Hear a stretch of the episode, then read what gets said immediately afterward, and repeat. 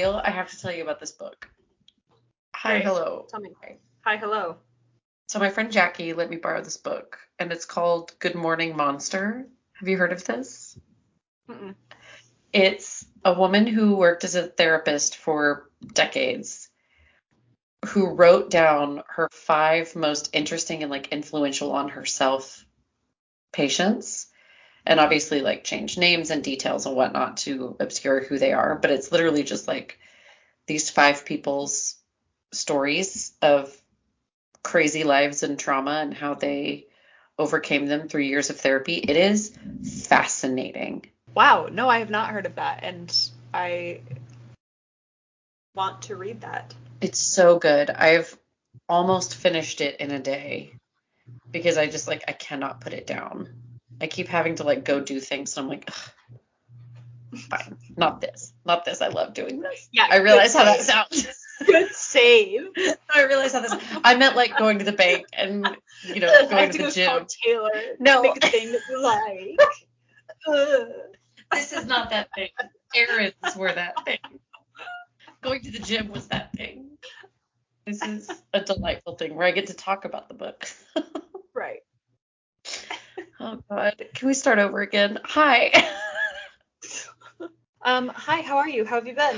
How's Hi. life? I'm good. My life has been pretty all right. I'm like t- stepping back into the world of having multiple jobs Yeah. and it's it's in I'm in the calm before the storm right now. So like I can see I keep getting the scheduling emails and I see it all lining up. And so like right now I don't have very much going on. Yeah. but I know that in a month I'm going to be a lunatic because I'm going to be back to like four gigs Nice. because this is what I do to myself. At Um, least you're not also planning a wedding. I had the briefest moment of relief when I was like, "You're right," and then it occurred to me what a sadistic joke that was, and I was like, "Oh no!" But I was being sarcastic. Yeah, at least I'm yeah. planning a wedding. Oh my God, what have I done? It's fine. It's fine. It's fine. It's fine. I'm actually like It's. I'm I'm very very blessed and lucky to have multiple gigs and to be working and to have multiple jobs again. Um so it is it is good. I am almost back to being a working actor. Um so that's really cool. It's really really Ooh, cool. we'd love to see it. we love to see it and it feels really good and it feels yeah it's really really nice um but to go from being unemployed for over a year to bartending Not that. to everything all at once Yeah. um it's been a uh, it's been a, a transition and I, I realize now that i'm only in the beginning of the transition i'm like looking ahead to the to the real transition and i'm nervous about it but i'm trying to plan as much as possible in the now so that i can i'm on top of it and i'm not playing catch up later you know what i mean I do. I think that makes sense. Sounds like a good game plan. And i should hopefully have a new therapist this month and so that Ooh. will help with all of the things That's great. Um, and that's my whole life. How are you? How is that tiny cat? She's good. I caught her. She's not thrilled. She's not super excited about it. Yep, there she goes. Goodbye. Hi. Um, I'm good. I got my answer for my head. Do you wanna talk diagnosis? Do you want to chat diagnosis? I do a scooch. A I don't want to make it go for like a super long time. Like I don't want this to become an episode about like. ugh. But We often um, have episodes like that. that's true, I guess. Um, yeah. No, last people want to know. Thursday, last Thursday, I um, was officially diagnosed with Ehlers-Danlos syndrome. So um, I, it's funny because I talk about RuPaul's Drag Race so much on here, and one of the queens in the season that I just started has it and is like Really? super like talkative about it and it's just Well, like yeah. yeah. this is why like I can't be like you know I can't do certain things because my joints just move around um so yeah it's a connective tissue thing that uh describes and explains basically like every single bizarre thing that has ever occurred in my body um and I like kind of jokingly made a comment to my doctor of like, "Oh, does this is this connected to my migraine at all?" And she was like, "Yeah, probably." so uh, apparently, it's like extremely common for people with EDS to have chronic migraines, um, and yeah, it's kind of it's it's kind of huge because it makes me not feel uh, crazy or like a hypochondriac when I'm like going into my doctors with like a laundry list of like my knee hurts and my shoulder hurts and also this and also that um because it's just one thing so that's pretty great uh i mean it's Yeah. it's not stellar because it's not anything that can be fixed really um and has the potential to get worse it's not like degenerative um but more just like wear and tear on your joints is basically like sped up. So um that part is a little spooky, but I don't have the spooky kind of EDS, so that's great. That is good. And yeah, it's just so great to like have an answer and to have an entire doctor's office of women, which like nothing against dude doctors, but in my experience with this particular thing, they have not been helpful right. literally once, like not once. Um, so having like an entire doctor's office full of women and my doctor has chronic migraines and EDS. So it, it it feels very much like I'm being listened to. I mean like she is just the best. Like she was just telling me that basically like I guess in her medical textbook there was like one sentence about EDS and That so is she wild. was like she was like, you know, everything that I've learned has basically been self-taught and because I have it and she was like, you know, I am pretty passionate about it because I spent a long time not being believed that everything kind of just hurt. And she was like, I mean, like so many things that I just assumed were things that everybody at age 29 were feeling. Apparently not. Apparently Yeah. it's not super normal to just like kind of just hurt all the time. Like full body just aches all the time. Not normal Not normal. apparently. I literally can't even like picture what that is like because it's just been I've just been kind of sore all the time. Like it just explains so many things. Like so many things from my entire life. So it's pretty validating and pretty um vindicating. like, Hell yeah, it is. hey, I'm not crazy. Um, no, you're not. And having this doctor who's just like, you know, she's just great, and the whole, the entire PA staff is great, and just, it's just great. I just feel very good about it. Um, Good. So I couldn't, I couldn't really sleep last night because I like the, the like scary part of it kind of set in for me of like you know when i was when i was thinking of it as just my migraine i was thinking of it in terms of like oh well there's going to be something that will help it. And like there just there's very probably not anything that can really help it. Like there are things that can like lessen it you know but like this is just something that i'm going to just have for a while. So i think it's kind of this like you know roller coaster Yeah. of getting diagnosed, which I'm sure is not unique to me. I'm sure that, you know, after searching for diagnoses, lots and lots of people have this kind of like right. relief and then like, oh shit. but Right. it's not the scary kind. Um, it can be managed with like PT and braces and things like that. Um, and luckily, I haven't ever yet, knock on wood, had any like actual dislocations of joints, which is the thing that can kind of make it spiral into like surgeries and like heftier Yeah. things. Yeah. Um, so I haven't yet had any dislocations, which is great. Yeah. Um, and yeah, so I got a shoulder brace, which seems to help my Good. janky fucking shoulder, and I got like uh compression pants, which helped my knees. It was just yeah, it was just really enlightening. Um, Good. and have already like these compression pants like when I stood up from being at work to come over here, I didn't have to like pause at the couch because I was worried I was gonna fall over. Like just little teeny things like that that make me be like, wow, this is such an easy fix. This is like a hundred dollar pair of pants, easy fix for something that has been bothering me for almost 30 years. Yeah. Like it's pretty pretty cool.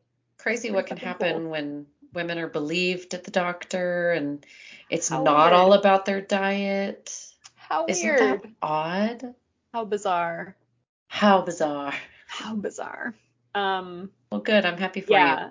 Yeah, and she like my doctor like I mean which which tells me that she has had quite a run of shitty experiences because as soon as she finished the like checklist, she like showed me like, "Hey, this is what you've got." And then handed it to her PA and was like, "Okay, make sure you scan that to like her file here, scan it over to her GP, like scan it to everybody so that because she was like, yeah, like we've had lots and lots of cases of people not being believed even when they're diagnosed because they don't have like a doctor's note, quote unquote. So infuriating. So yeah, it's just I mean, it's pretty it's pretty cool to know that I've got like an actual like EDS and migraine doctor now. Cause Yeah. aside from that, she's she's a pain clinic. Like she's like a it's the best. it's the best. It's something that makes me feel extremely old in that I'm like, I've got my joint doctor and my pain clinic, but it's pretty great because I need both of those things. Good. So, yeah. Yay. yay. Yay. So that's probably a little spoiler alerty as to my babe of the week, but It's okay. to be fair, she's she's she and Stacey Abrams are now my babes of my life. Amazing. to yeah. be fair, To be fair. Um, I love that. That's really, really great. Yeah. It do. It do. It's It so do. crazy that people with chronic pain just have to tirelessly be their own advocates forever. Dude. hmm Yeah. That sucks. It's not even and like and like on a scale of what my chronic pain could be, it could be much worse. I I Mhm. try to keep myself out of the I need to just suck it up because somebody has it worse than me mentality, which is extremely easy for me to fall into, but I know Right. is not helpful Yeah, there's not a limited amount of pain for the world. Right, right. It's like when Evan, it's like when Evan like wakes up and has a really bad headache, and he'll be like, "Man, my head really hurts," and he's like, "Oh, sorry." I'm like, "No, that's two things can be true. Like my True, head can yeah, hurt and your yeah. head can hurt, and it sucks both ways. Like just because my head might hurt worse doesn't mean that your thing is Right. illegitimate or that you should just suck it up. Like Right. it also, yeah. So anyway, I try not to fall Pain is into that. competition. Yeah. Um, but I mean, it is crazy to me that people who have it much worse than me, where they Mhm. Literally can't stand up for like days, Wow. still have to be their own advocate. That that's Right. insane to me. Yeah. So hopefully that changes. Hopefully it gets more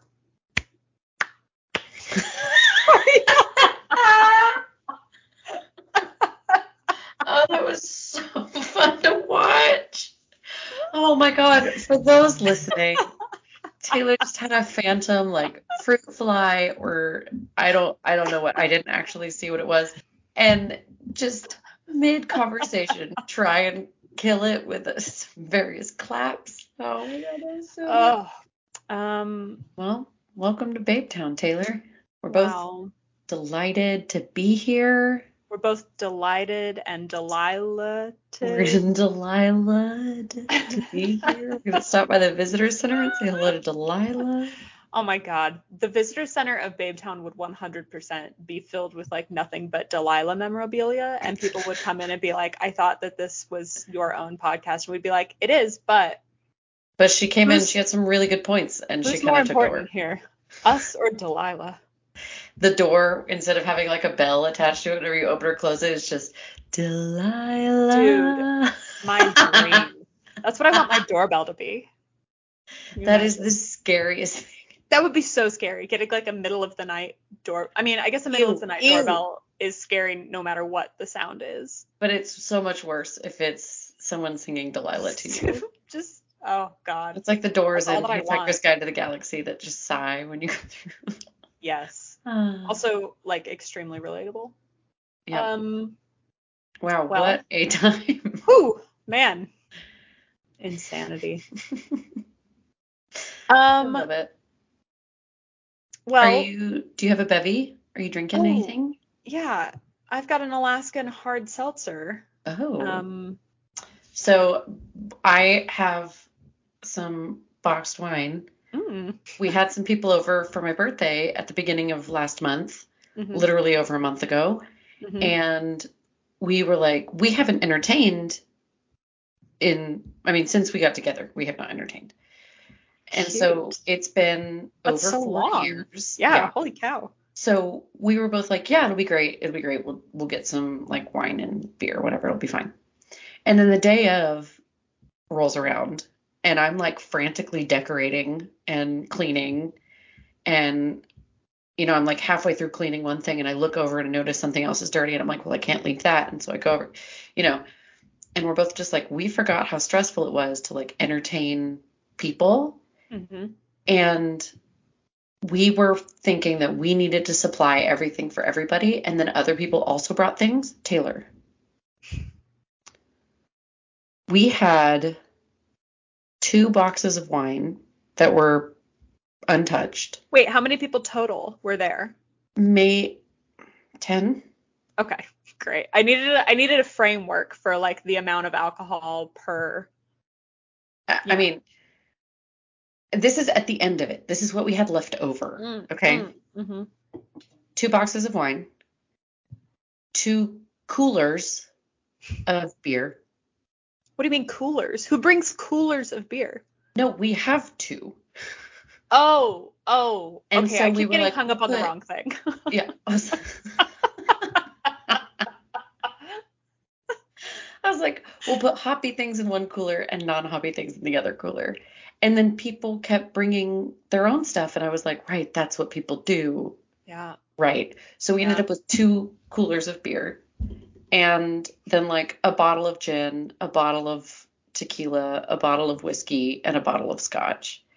Wow. And I was like, we have alcohol for the rest of our lives. yeah, you've got a full bar now. we completely forgot what anything was. And so we're still chipping away, obviously, at Yeah. this ridiculous amount of alcohol. It's wild. Anyway, Well, well, shall we?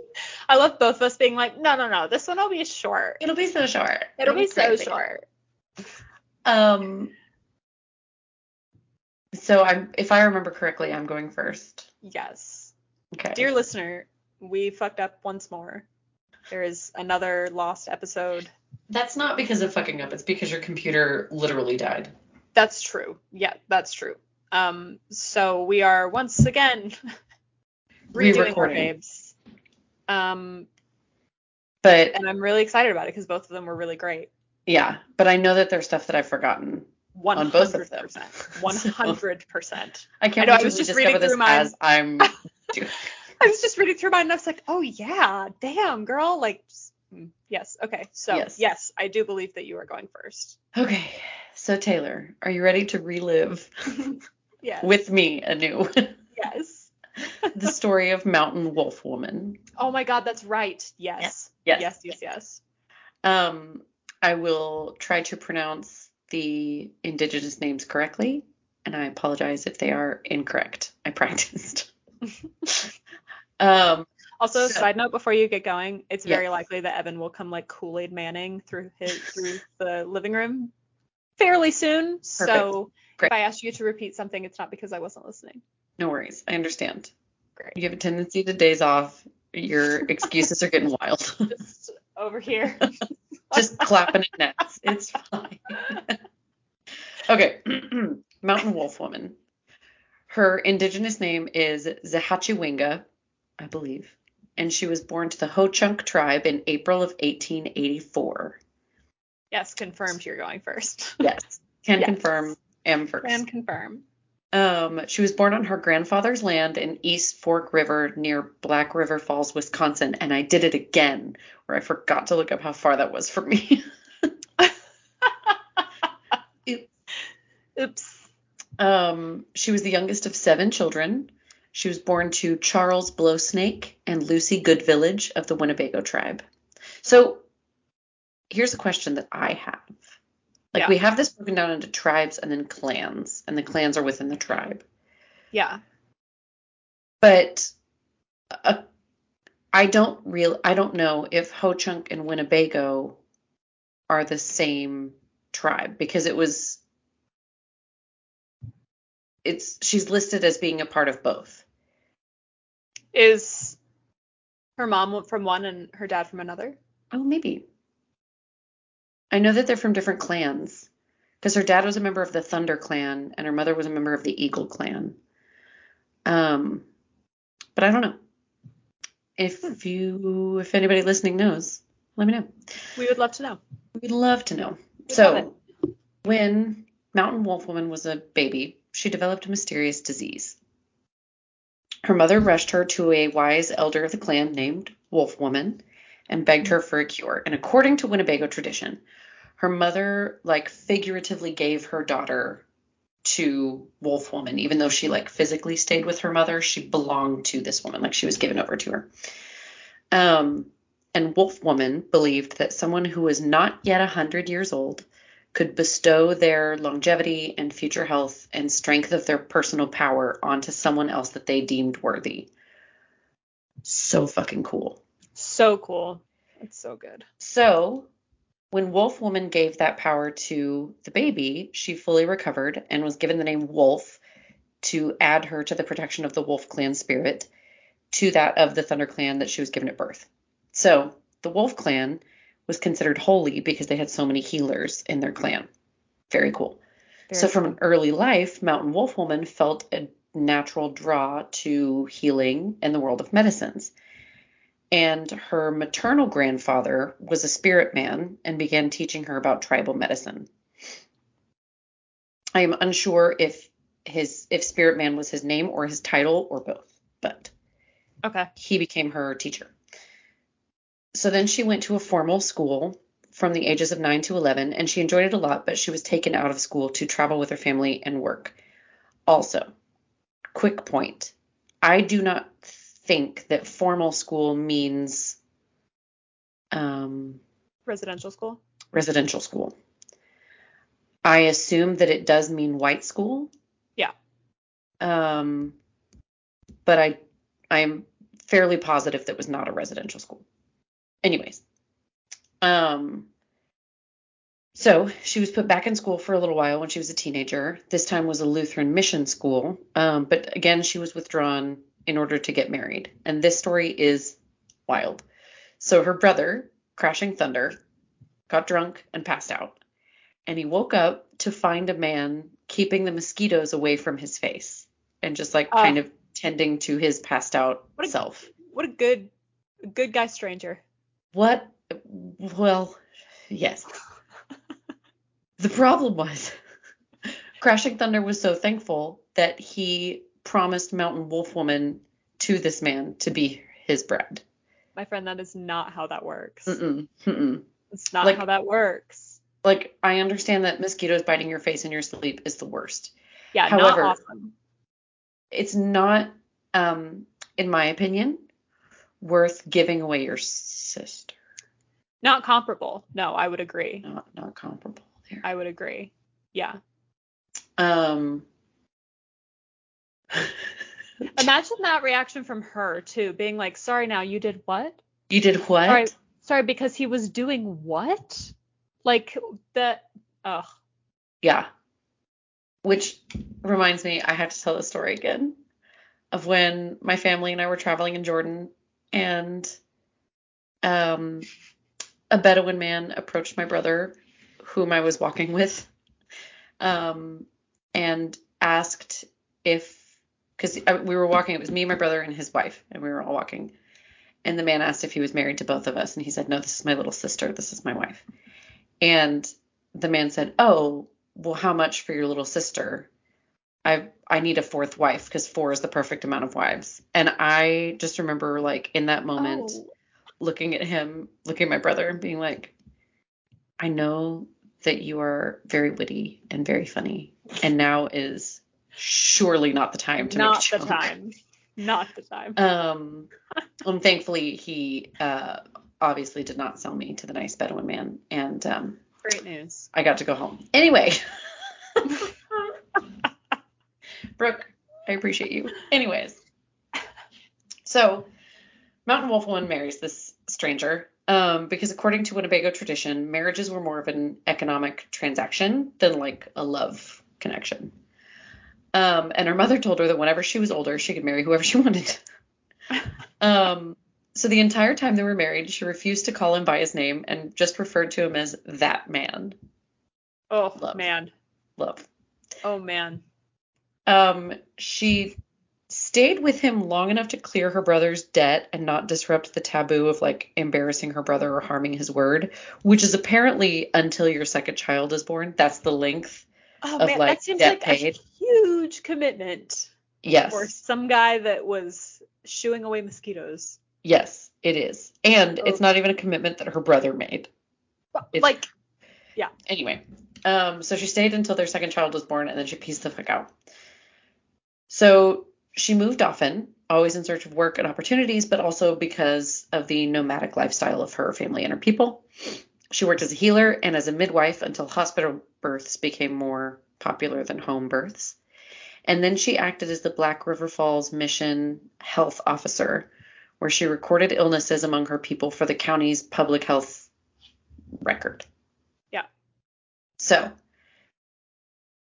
by then, Mountain Wolf Woman wed her second husband, Bad Soldier, a member of the Bear or Soldier clan, and they were in love. It was a love match. uh, Very hard happy, hard eyes, big old hard eyes. They had seven kids Wow. and stayed together super happily until he died. Um, during the delivery of her third child, okay, Mountain Wolf Woman tried peyote for the first time. oh my god, I forgot all about this. I knew you were gonna forget about the peyote part. Oh my god, I forgot all about this. Wow. So, yes. For those who don't know, peyote is a cactus plant with hallucinogenic properties that is native to Texas and Mexico.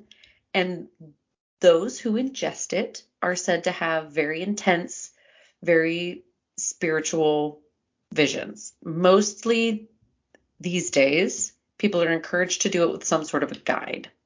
I also don't think it's legal in the US. I think you have to go to South America I- now I believe that as well. legally do peyote. And so certain people will want to go on these peyote trips to like explore kind of the way it was described to me by a woman who was looking to do it was like she wanted to explore her soul in a safe way through these hallucinations and Yeah. visions. I cannot imagine doing that while giving birth. Birth. Mm-mm. Ah, Yeah. wow. Yeah. Wow, wow. Um, but eating peyote was an integral part of the Native American church, and they regularly had peyote gatherings and ceremonies. I realize I'm saying this in the past tense, and it, I believe, is still going on.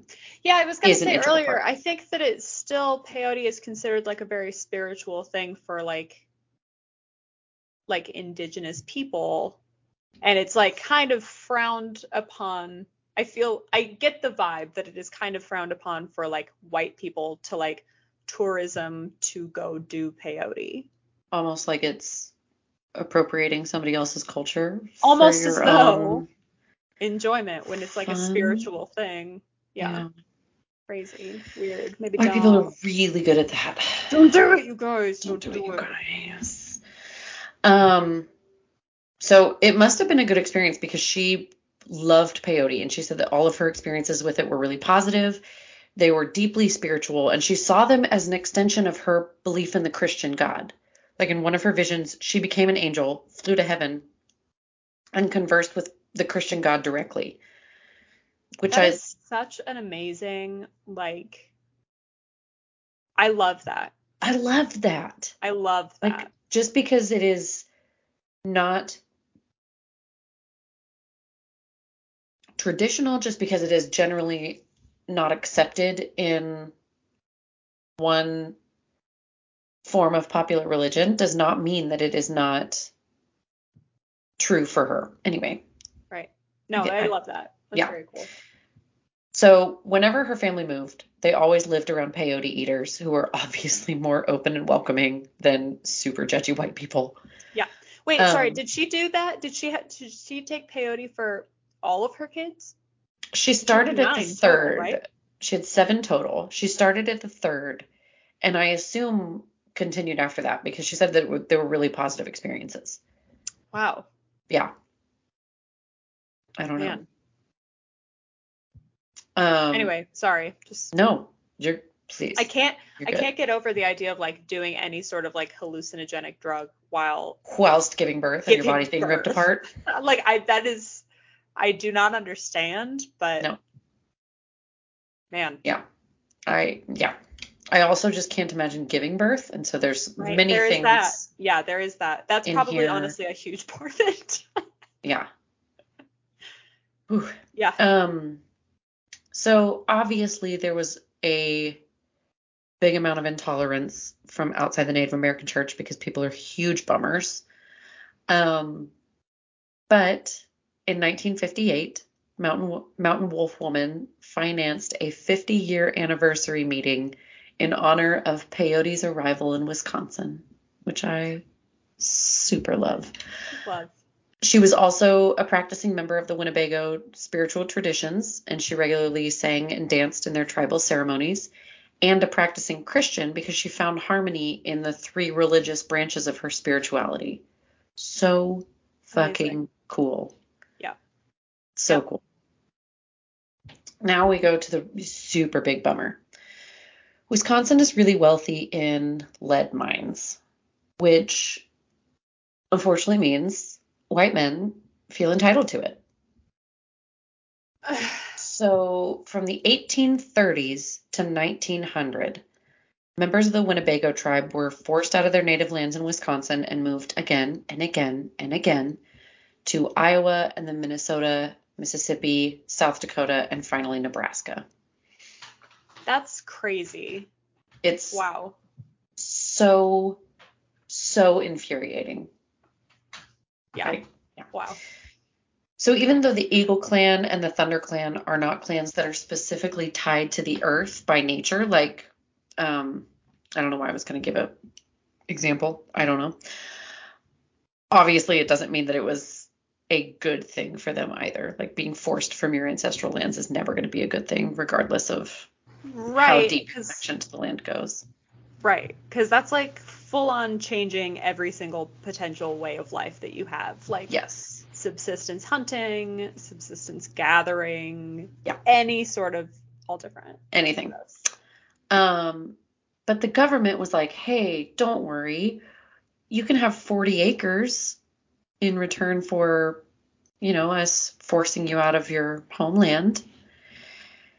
And Wow. Mountain Wolf Woman's father was very against the, he called it the buyout, and refused to take part in it, but her mother accepted some land and oversaw the building of a log cabin for their family. So, as an adult, Mountain Wolf Woman and her people were forced into reservation life and kept from the nomadic lifestyle and traditions that had defined them.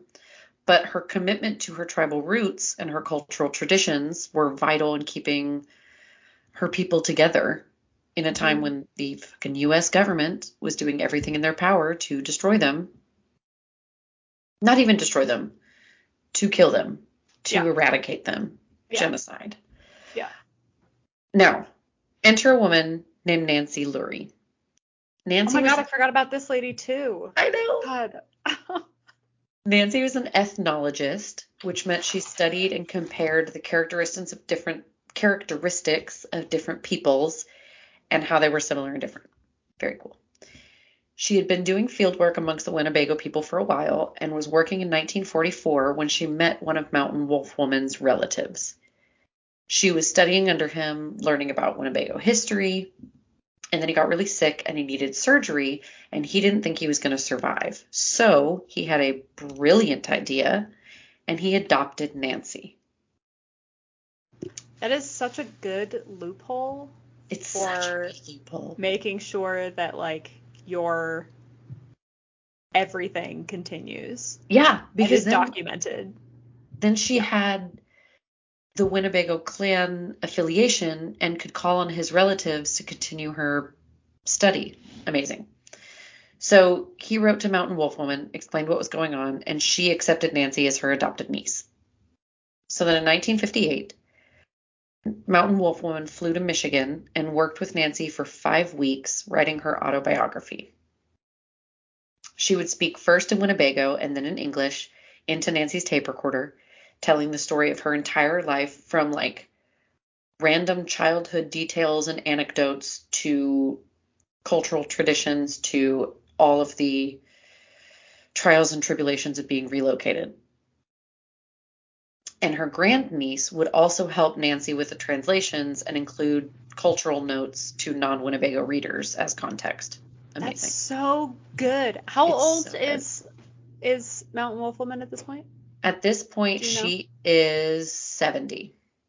Wow. Okay. Cool. Yeah, I believe she's 70. Nope. Yep. Wait. Roller coaster. That's what this is right now. Hang on, hang on, hang on. She is, I can do math. Ah, math on the spot is not my strong suit. She is 74. 74. Wow. She's Okay. 74. Cool. Um, so it was published that year, 1958, and it's considered a companion text to a biography about her brother, Crashing Thunder. Mm. Um, it's one of the earliest firsthand accounts of experiences as a Native American woman, and all of the autobiographies at the time, well, I guess most of the autobiographies at the time, focused on male perspectives and were basically action adventures.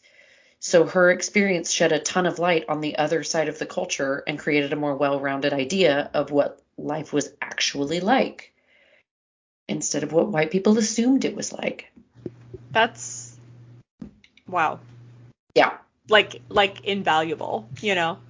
Like Literally. can't can't be replicated, you No. know. Yeah. Oh man. Yeah. Oh man. um, quote, characteristic of the role Winnebago men played in their society, Crashing Thunder's story was full of adventure and bluster. In contrast, Mountain Wolf Woman's book represents in style and content the concerns of traditional Winnebago women, modest and often self mocking, tales of ordinary occurrences, of small triumphs and failures, of relatives and friends. Oh. Like, it's. This is something that I keep coming back to with minority peoples, specifically that have been um, treated like shit. Yeah.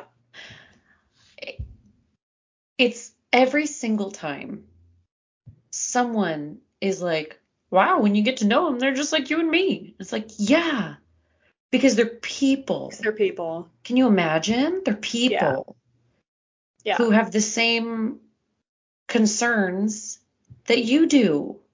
Yeah. The same fears, the same triumphs. Like, wh- Yep. It's so,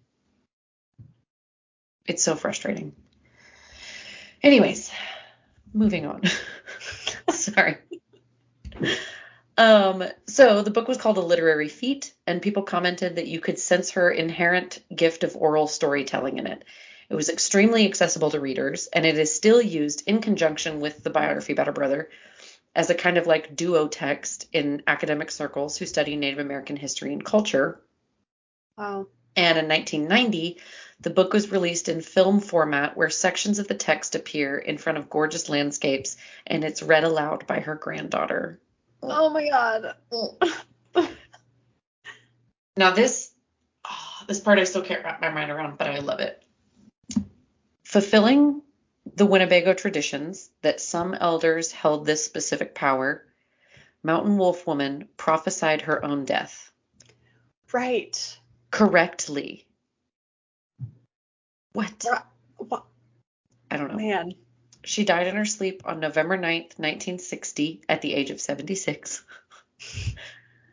um, and oh my God, I love this. Her family and friends respected her eclectic collection of beliefs with the traditional Winnebago wake, a peyote meeting held in her honor, and a Christian burial in the Black River Falls Mission Cemetery in Wisconsin. That's so good. That's what every single person should do when a loved one dies. Of just like truly figuring out how they would have Right. Wanted How it. they want to be honored and respected and Right. remembered. Yeah. yeah. She was one of the first women in her tribe to own and drive a car, to travel Wow. travel by train, and she took her first airplane flight at the age of 74 to work with Nancy in Ann Arbor, Michigan. Oh my god. Wow. She had, quote, an ability to adapt easily to new circumstances, to cope with cultural change by combining the best of both old and new ways. She became a skilled negotiator between herself and other members of her tribe and government representatives. And some words used to describe Mountain Wolf Woman include autonomous, witty, independent, empathic, assertive, intelligent, forthright, and fearless. Ugh. Uh, being described as any one of those things would be great, Yes. but all Any- of those things at the same time? Yeah. Any three of them is the dream. Yeah. All of, I mean, Yeah. Her autobiography stands as a testament and an inspiration to Native peoples and women of all generations. And in my opinion, I haven't read it yet. I really, really want to. It should be like required reading for all women's studies and all, know, just all women's studies. Yeah. And history shouldn't just be women's studies. Anyways. So her book is called Mountain Wolf Woman, Sister of Crashing Thunder. You can find it on Amazon. Um, and to source all of my shit, that the Wisconsin State Journal, encyclopedia.com, Wikipedia, and Wisconsin First Nations American Indian Studies in Wisconsin. And that is Wow. the life of Mountain Wolf Woman. Love it. Right? Great job once again. Thanks. I love her. Yeah, that's a great story. Ah, I'm gonna sit back, Good work. grab my wine. Thank you. Um, get ready to learn about this lady again. I'm so ready. She's extremely cool. I do remember that. I don't remember her name, but I do remember that. Um, Kay, Reagan, Taylor. excuse me, I had to burp. Uh, are you ready to relearn about Eleanor Smith Sullivan? Oh my god. Yes, yes, I am. Have you ever heard about her? Okay. What? No. What? Tell Okay. me. So, Eleanor Smith Sullivan was born Yes. Eleanor Regina Patricia Ward. Mm, What a name. what a name. The double, like, longer name middle names. It's a bold move. It's a bold it. move, but it's like it just automatically adds some some oomph to that girl. Fully, yes. Um, so she was born in New York City on August 17th, 1911. Uh, her dad was an actor, and there was already another touring actor. He was a vaudeville actor. There was another touring actor named Tom Ward, so he changed the family name to Smith because he's a Yeah. fucking actor. Listen, there's another Reagan James out there, and if I ever join the union, I'm gonna have to change oh my name. God, it just the whole thing like cracks me up. Yeah, but this is like well before unions. Like this is just Still. him being like, meh. I love it. I'm so It's into so it. I could do an entire thing on just like her parents. They're both fascinating and bizarre people, and I'm so fully into it. So uh, when she was six, her dad takes her and her brother Joe to a potato patch in Long Island, which like picturing a 1917 potato patch in Long Island. I'm just picturing it like very, very old timey, but people still take pictures of their kids like at the pumpkin patch I today, yes, but I'm- with potatoes. yeah, I'm picturing it like a pumpkin patch, but much less cute and much more like Way more potatoes.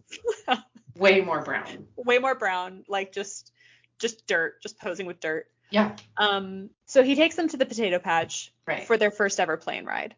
So her dad, Tom, um, Mhm. is like terrified of driving, not into planes or not into trains, so he exclusively takes planes around the country. So he's got like a bunch of so he's got like a ton of pilot friends, so like this is just one of his pals, right? sure, like, obviously. He was like, yeah.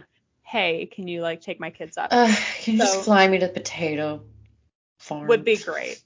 Um, so she said, quote, I remember so vividly my first time aloft that I can still hear the wind swing in the wires as we glided down because that was when planes had wires that you could hear because it's like extremely early aviation. Um, she said, by the time the pilot touched the wheels gently to earth, I knew my future in airplanes and flying was as inevitable as the freckles on my nose. Oh, Cute well. she had to like like her dad had to like tie her pigtails behind her so they wouldn't just be hitting her in the face because she was just a little six year old with pigtails. Um, so after that, so like all she wants to do is fly. So at age seven, she starts taking lessons. She had to have a pillow behind her back so that she could reach the oh controls. Can you imagine? She like had they like had I'm just as confused about this as the first time. I don't even know why I brought it up because it's just confusing me again. But it said that like there was like something that they attached to the pedals. Pedals? Do planes have pedals? See, it's just this is Planes like an do have exact- pedals, and they used. To, yes, they've always had pedals. Okay. So they had like they had like I said cinder blocks last time and then I was like, well that's not right because I feel like that wouldn't be right. Maybe books. something that's like not heavy enough to like push the pedal down, but enough for her to be able to reach it. the length, right, right, right. Yes, yes. Um, although I love the idea of like maybe putting cinder blocks like on her feet, just like a little Sure. seven year old with like cinder block shoes. By the time she's eight, that girl has Silly. some calves. Oh my god. Um, oh god, this is this is all over the place. Okay. my note my note on here that I 100% forgot about was sorry I'm dead now. That's so cute and so dumb. Um, I mean, accurate. Yeah. So, age 15, she makes her first solo flight. Um, she didn't know that she was going to. So, in a PBS documentary called Daredevils and Dreamers, which like BRB watching immediately, yeah. uh, she starts talking about how she thought it was going to be just a normal flying lesson.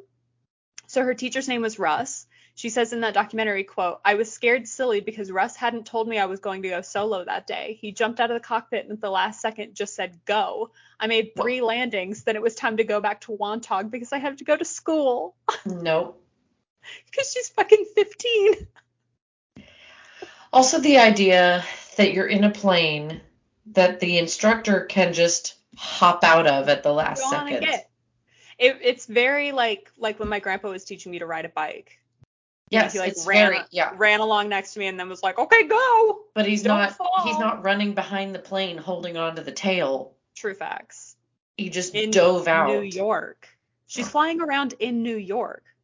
Like, As a 15 year old. like, God. oh my goodness.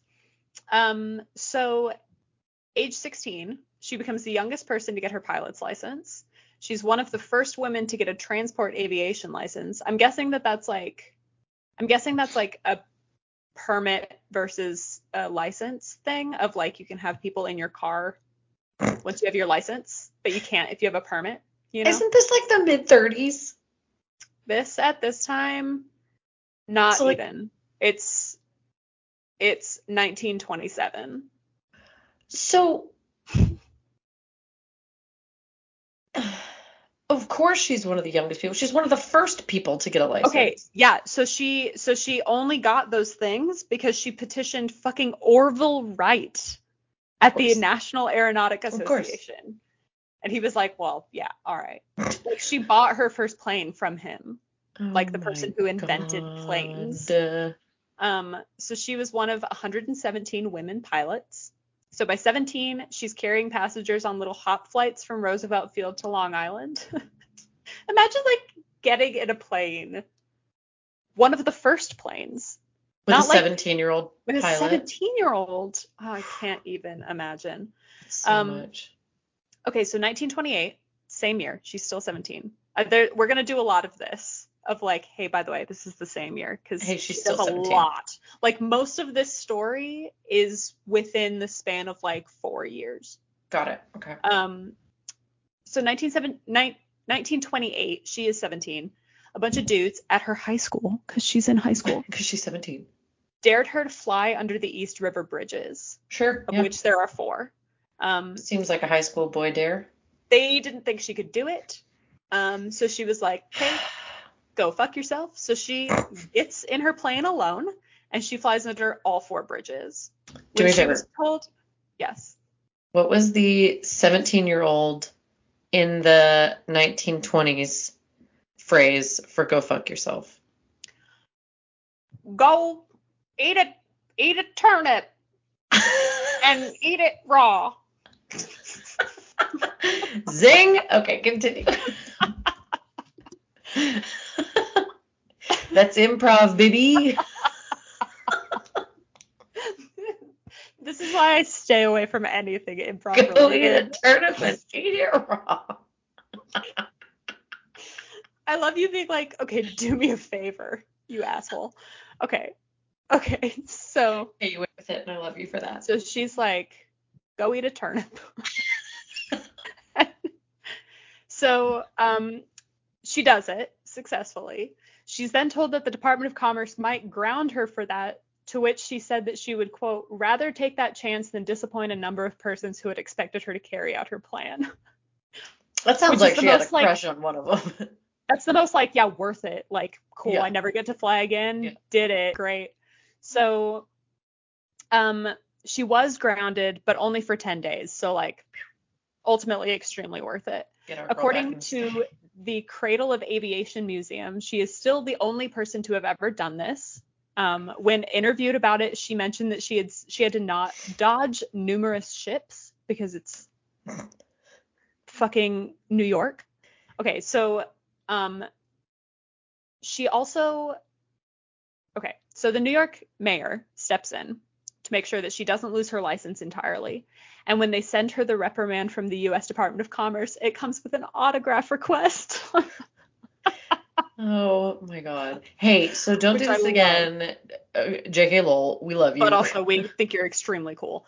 Yeah. Um, also, so like the group of dudes that dared her to do it, half of them thought that she wasn't going to be able to, and half of them were like, no, she's totally going to do this. So they set up a bet within themselves, and the group that thought that she was going to be able to do it called the news. So the news got onto all of the bridges. So there is footage of her doing Oh my this. god, I forgot about that. Right?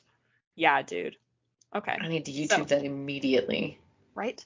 So this stunt is what brings her into the full public eye, gets her the name the Flying Flapper, because she straight up looks like she's about to go to like a 1920s I love her. little thing, you know, where they like thing.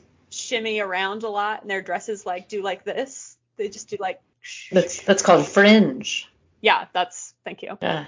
Um, so after this, she starts selling flight seeing tours from a sandbar in Queens, which means that she then had to like figure out how to land because On a sandbar. it's a sandbar, so it changes size because it's a sandbar, right. and like you're coming in right at like water level, so you're getting crazy winds, like Coming in hot.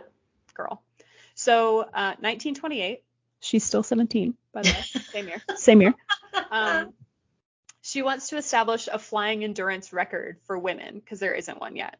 So as she's prepping for it, Viola Gentry, which like dibs, flew an eight-hour, six-minute flight.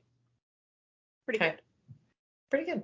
Our girl Eleanor is not discouraged though. It just sets a bar for her. She's like, great, cool. Now I know what to beat. Mhm. But so then it takes her a scooch longer than she thinks, and whoops, by that time, Evelyn Bobby Trout dibs No. flew for 12 hours. so Eleanor's Ugh. like, cool, great. So uh, endurance records have to be broken by at least a full hour to be recognized as a record. So now she needs to hit 13 hours. So 1929, Eleanor can tell that Viola Gentry is like getting ready to try again. So in the middle of a shit ass winter storm in New York, she takes off at zero degrees Nope. in a plane that is like made of Cardboard and wires. like that's insane. She takes off in zero degrees. She flies for 13 and a half hours. Oof, girl. Bad news. She had never done a night landing. So the cold is too much. So she had to put down early. She shoots up a flare. Nobody saw it because Nope. so they didn't turn on the runway lights. So then her fellow pilot, Jimmy Doolittle, saw her flare. Yes, because Remember? Doolittle raids. Yeah, Yes. remember? So he's a fellow pilot of hers, happens to be there. He sees the flare, so he goes up and like like like like gets in front of her plane and basically leads her down to the runway. So after that, she promised to herself, quote, never again to display this blend of incompetence and arrogance. Wow. Big 17 year old energy. And I love that after she landed, she was like, hmm, that is- Maybe that was a terrible idea. that was really dumb. Um, so Bobby Trout, that was in January. Bobby Trout takes back her record in February at 17 hours, but then Eleanor was like, no, thank you, ma'am. And in April, she solos for 26 and a half hours, like going well far Yeah, beyond the record here, to be like. I am keeping this for a minute. Um, so endurance isn't her only strong suit though. She also sets a women's re- speed record for 190 miles per hour, which like I feel like in 1920s planes is very fast. It is very fast, but I also just remembered what's coming next, and I'm so stressed out. there are two insane stories coming up. Oh Um, okay, so 1929, she's 18. 18 years old. She's hired by the Irving Parachute Company to tour the U.S., which I forgot again to see if it's the same one that Tiny Broadwick did. Mm, I Mhm. forgot to look. Um, making her the first female executive pilot at 18. So that same year, she's named the best female pilot in the country, with Jimmy Doolittle named best male pilot. And this is like a huge deal for her because Jimmy Amazing. Doolittle is like her hero, and now she is recognized nationally as being just as good. Like, oh, Love it. Oh, so stoked. Um, she beats out Amelia Earhart for that actually. And there Wow. was like there like if you look look it up, there's like a bunch of like weird tensiony shit with her and Amelia Earhart, but it sounds like it was mostly Amelia Earhart's publicist is the wrong word probably, but like manager Sure. um, yeah. that was kind of like causing it. yeah. Um, so 1929, she and Bobby Trout team up this time to break the women's record for endurance with mid-air refueling, which seems crazy to me in 2021, but especially in 1929, that It's- seems insane. It seems me. horrifying. It seems like the stuff of all of my nightmares. Crazy. Okay, so Bobby and Evelyn are Eleanor. I don't know why I said Evelyn. As soon as I said that, I was like, that is not her name. Okay, Bobby and Eleanor. Right. Because isn't Bobby's first name Evelyn? That must be yes. That must be Okay, what I am. Okay. Yes. Yep. Yep. Yep. Okay. Cool. Glad that I didn't just pull that out of nowhere. So Bobby and Eleanor they team up. They're in the Sunbeam. The refueling plane was the Pigeon. Okay. Mm-hmm. So these planes are like barely compatible. for this. The Pigeon is super old, it's outdated, it's huge, so it's hard to find spare parts for the engine. Um, it was so big that in the refueling position, it couldn't see the sunbeam at all. So if there was something going wrong, there was no way to signal that they needed to drop altitude. Um. The Pigeon had to go at like top speed to even catch up to the sunbeam, and the sunbeam had to slow down enough to where they almost stalled out. Like it was a mess. It was I hate all of this. so. Um, our gals are aiming for a record of 164 hours, which is almost a week. That's so much. Like, where do you pee? You jars Where do you? That nope. this is- outside the plane. Just, I guess, I guess, just hang Just the side. hold on. Yeah. Um, so it takes nine. It it takes multiple tries. But in November 1929, they set a record for 42 and a half hours. So nowhere near the length that they were hoping for, Still, but ex- still so good. extremely long. Wow. Um, okay. So we've talked about our endurance record, Oh, our speed record. no. What's another plane record? This is going up. Altitude, baby. So, so 1930, she adds almost a mile to the record by flying oh, just over five miles high. Oh my god. Nuts. This is always, keep in mind, always directly over Manhattan. Sure. Yeah. all of it directly over Manhattan. Um, she had an interview with NBC after that flight, and she was so impressive that they offered her a broadcasting position covering aviation. She is not even 19 at this point. Uh, she also becomes the aviation editor for Liberty Magazine. She writes for a ton of different magazines, including Aero Digest, Popular Science, and Vanity Fair. She's killing it Girl. killing it. 1931. She wants to reset her altitude record. No. Nobody has even it. broken it. She just wants to. She wants to break her own record. Stop it. Um, so she manages to hit another mile. So she she's now just over six miles directly above Manhattan. Um, on this flight, she is over 30,000 feet up in the air. That's five and a half miles for those keeping track at home. And her engine died. Nope. She's restarting it. She accidentally, in doing that, cut off her oxygen and passed Oh, out God. five and a half miles above Manhattan. So she regains consciousness at 2,000 feet, which is less than half a mile. Nope. So she was in pretty much free fall for four miles. Nope. With her, so her plane was described as being, quote, in a power dive right into the Hempstead Reservoir. Oh my god. And she still landed. like this lady. So She becomes the first female test pilot for Fairchild Aviation and Balance. Balance? no probably not- idea. It's probably not Balance. Alliance. uh, Aircraft Corporation. Um, oh, nope. Turns out it's a typo, so we're going to just go. She becomes the first female test pilot for Fairchild Aviation and Bellanca Aircraft Corporation. oh, because the first the the plane that she almost crashed going straight up in the air was a Bellanca plane. So naturally, as soon as they landed it, they were like, "Hey, come work for us Yeah, and talk about how great our planes are." Um, which like smart, smart move. So she gets married to a state congressman named Patrick Sullivan in 1933. She has four children. Um, her marriage kind of becomes the main focus, so aviation takes a back seat, uh, with the exception of being the only female aviator featured on a Wheaties cereal box in 1934. Yes, girl.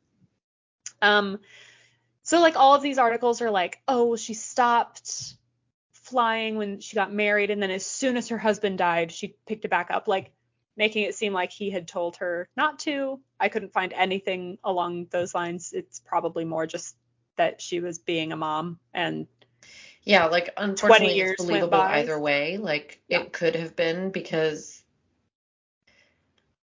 yes, that's a possibility, but like But like she was so successful, he was so her. successful. It's probably more just that like because it was 20 being a years. It was yeah, it was 22 years. So like her kids were grown. She, you know, her husband died in 1956, so she starts flying again.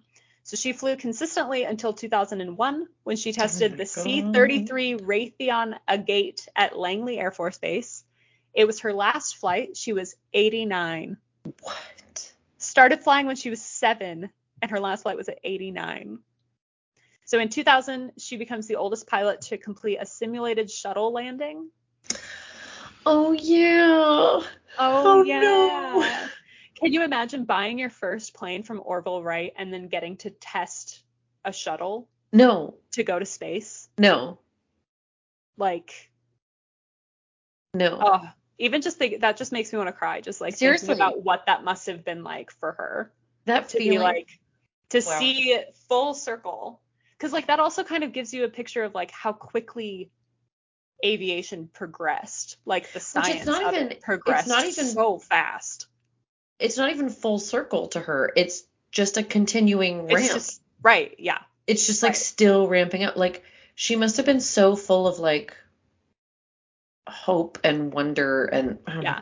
That was probably a fairly like spiritual, Oh yeah. Oh yeah. you know, like I can't even oh, very cool. So um in oh, this is kind of a flashback. So she also had her autobiography published. It's called Aviatrix. That was from 1981. Love it. Um 2001, she's inducted into the Women in Aviation International Pioneer Hall of Fame.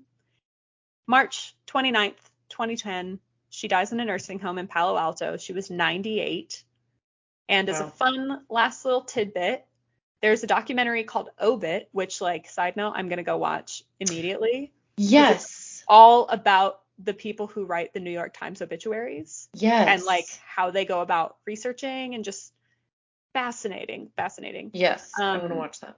So it the person in charge of the New York Times' morgue files shows an advanced copy, quote unquote, of an obituary that they wrote for Elinor Smith in 1931 because she was so daring that they assumed she'd die in a plane crash and they wanted to have it ready to go.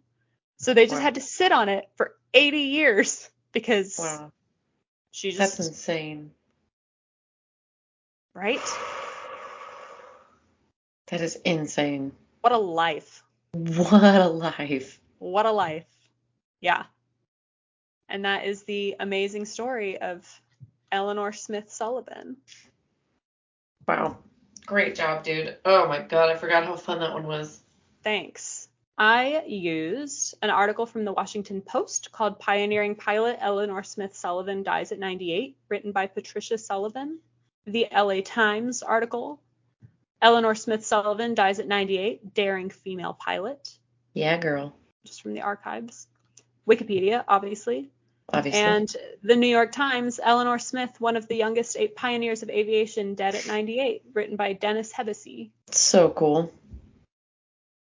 I just So- love pilots. Yeah. Love early pilots blow my mind. Just it's such a like pioneering type vibe Also- of like we have no idea what this is gonna Yeah, like literally fearless. like yeah we have no clue if this is gonna go well if it's gonna go badly But, But, they just want to fly. they just want to do it. It's just amazing to me. So cool. So so cool. Wow, great job. Do you have a uh, babe of the week? I have a hunch. Yeah, I mean we pretty much already covered it, but uh Dr. Rank at Alpenglow Pain and Wellness with also a little dash of me and a hefty dash of Evan Dodd because he's the best Amazing. and is just like I mean like he went out to go get me Epsom salts to take a bath because I just kind of hurt. And now I know that it's not normal to just kind of hurt. So now I'm like, It's oh, I can actually normal. like do things for it instead of just being like, this is just how bodies feel. Yeah, So It's not normal. yeah, didn't know that. So learning There learning new things every day Look at you. over here. I'm so proud. It's a struggle, but hey, you're doing uh, it. what about you? What's your babe of the week? Um, so it's been a while since we've talked, so I actually have two. But Right. um, first one, both have been my babe before. Uh, the yoga teacher slash fight choreographer slash intimacy director Mo Yes. here in Chicago. I recently attended a callback where she taught us a bunch of fight choreography, and it was hands down the most fun audition I've ever been to. It oh, was that's so great. So much fun working with her and it was so exciting to see her in person and to like learn fight choreography and have part of our audition be you know beating the crap out of each other in a very safe way like it was just like whether or not I get cast that was just wonderful a wonderful experience Yeah. um other one is a little dash of me Yes. I set a really difficult boundary today for myself. And it is something that I have been putting off for so long because I didn't want to upset this person or offend this person or be mean or whatever. Um, and I finally set the boundary today and it was received so well. Oh, that's great. Oh, it was the best. It was the best. Literally, the reaction I got was like, "Thank you so much for being honest with me. I really appreciate it." Like, like the best possible response you could get was Yeah. for setting a boundary. It was So a very grown up response too. yes. Yeah. Oh, the whole thing was just such a good experience, and I'm I'm proud of myself. I'm proud of the person who accepted the boundary and received it really, really well Yeah. because they easily could have been like, well, "Fuck you," and you know, blah blah blah. Right. Yeah. Um, so it was just a really great experience all the way around. Wow, that's really great. Yeah. Adulting, man. It's wild. Wow, crazy. It's great. Ew, I love that it's we both have us as I our babes. That's us. very cute. Taking care of Very ourselves physically and Mm. emotionally. Mm. Mm. You love What? to see it. Who is she? Big fan. Yeah.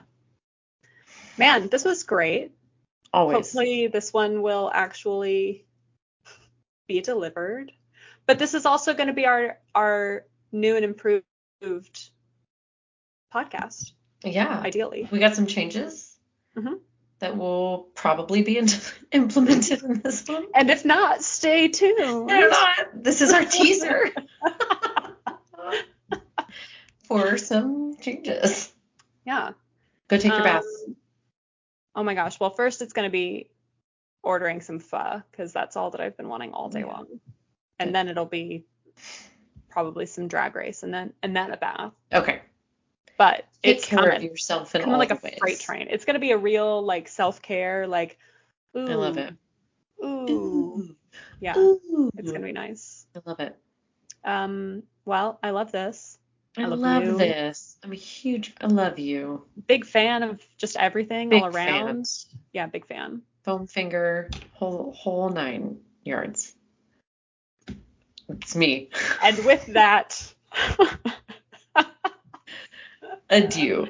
Go foam finger whole nine yards. and a raw be one. yeah. It's our episode name is either gonna be eat a turnip or foam finger whole nine yards. There's no way to know.